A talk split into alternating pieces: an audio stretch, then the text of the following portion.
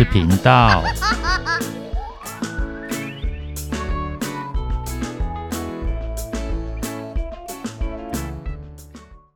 欢迎收听《不想说故事》，鸡小妹与神秘海洋第六集。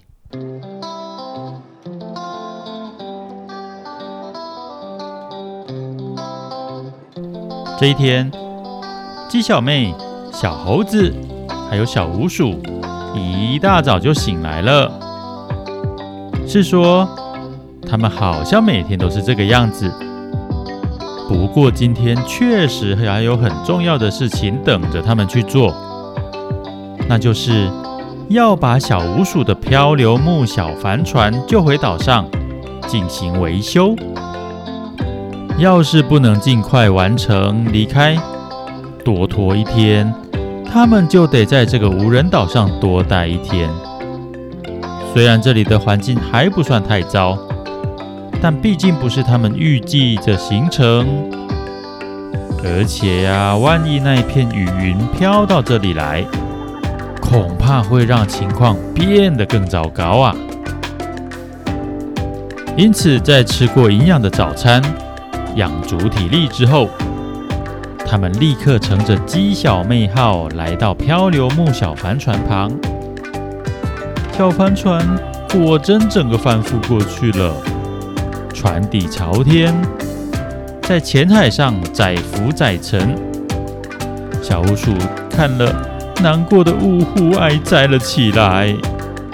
呜，我可怜的伟大冒险号。对呀、啊，这个是核桃耶。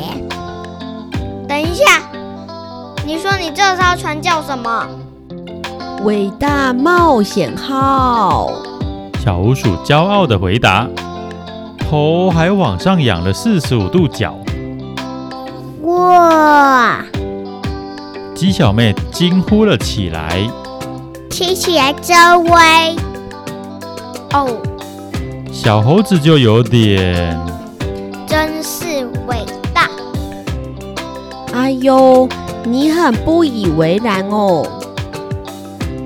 没有啦。小猴子连忙否认，不过有些言不由衷。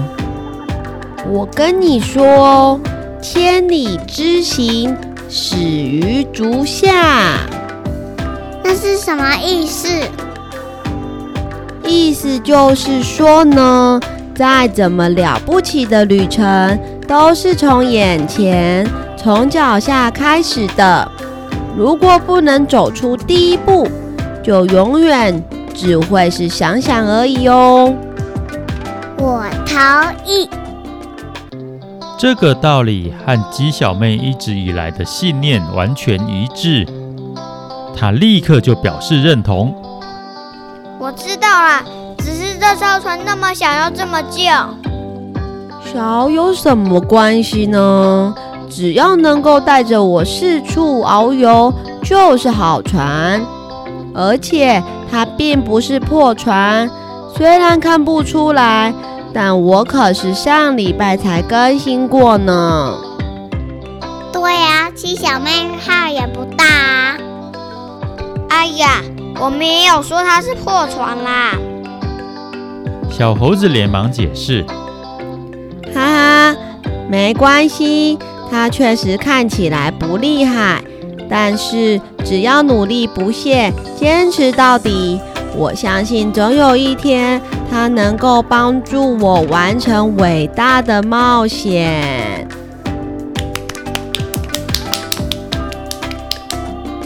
小鼯鼠说完。鸡小妹和小猴子都热烈地为他鼓掌，说得真好，我真是太感动了。动人的演说结束之后，他们终于开始进行打捞作业了。伟大冒险号虽然不大，结构更像是一艘排筏，但毕竟也还是一艘船。而且还有着自己的船舱，而在海上施力点不够稳固，每次一拉一压，鸡小妹号都会跟着摇晃摆荡，真的很难作业。他们绞尽脑汁，费尽心思，却还是一直失败，又一次失败，再一次失败，好几次才翻到一半，紧接着却是哗啦一声，又重新翻覆过去，还让他们被激起的浪打了全身湿透。全身湿透倒是无所谓，海上生活嘛，哪有不湿透的呢？不过这样下去也不是办法，只是虚耗体力罢了。他们开始想其他的办法。最后，小无鼠终于想出一个方法：若是有人能够潜到水里去。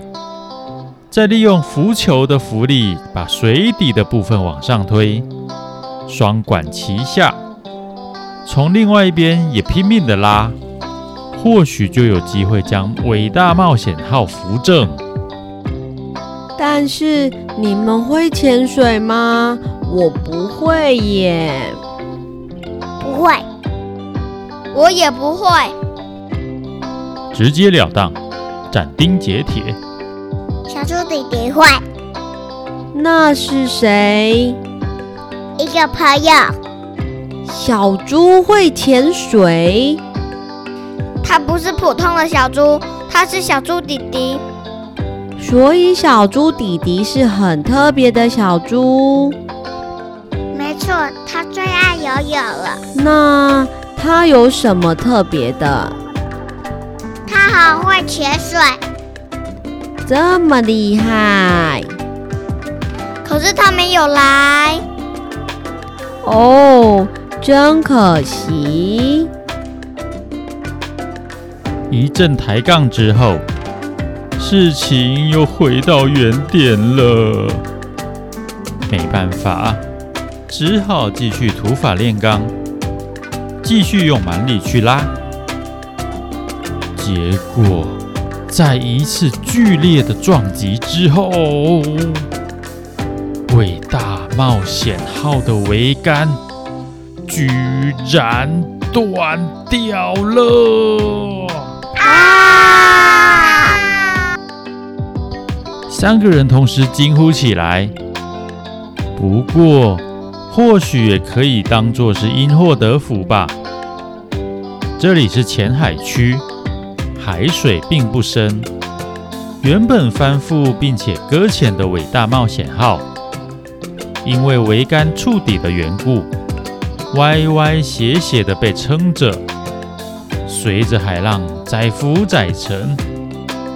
但现在桅杆断掉之后，反而好好的浮了起来，只不过是颠倒过来的。好吧，现在至少我们可以拖回去了。来吧，有什么需要我们会帮忙的。哎，好吧，谢谢你们。无奈的小鼯鼠叹了一口气，但是都已经发生了，现在也只能接受这个事实啦。而船浮起来之后。确实就好处理了。他们把断掉的桅杆，连同差点飘走的船帆，拉到伟大冒险号倒过来的船底上。小鼯鼠从鸡小妹号上拉了一条绳子，绑在伟大冒险号上，两边都紧紧绑住。他并且借了鸡小妹号上的船桨。自己也站在伟大冒险号的船底，鸡小妹号一边拖着，他一边划着，双管齐下，顺利将伟大冒险号拖回到岸边，终于能够用断掉的桅杆好好的施以杠杆原理，加上从另一端用绳索拉。总算把这一艘可怜的小帆船给扶正了。随着三人再次被激起来的浪花泼了一身，伟大冒险号终于好好的漂在水面上了。鸡小妹和小猴子也终于见识到伟大冒险号真正的模样。那果真是一艘小船，不，小排筏，仅仅能够容纳小鼯鼠一个人在船上。再多一人的话，就有点挤了。而且确实是各式各样的东西拼拼凑凑而来的。光是甲板就用了好几种不同颜色和纹路的木头。船舱的大门上还挂着一片有些腐蚀的板子，歪歪扭扭的写了几个字：“人因有梦想而伟大。”整艘船说不上是什么风格，但却反倒有着相当独特的美感。可是就在这个时候，他们突然注意到，竟然有不少东西跟着海水从船舱里被冲了出来，五花八门，缤纷缭乱，散布在整个甲板上。甚至有一些都掉到海里去了。咦，那是什么？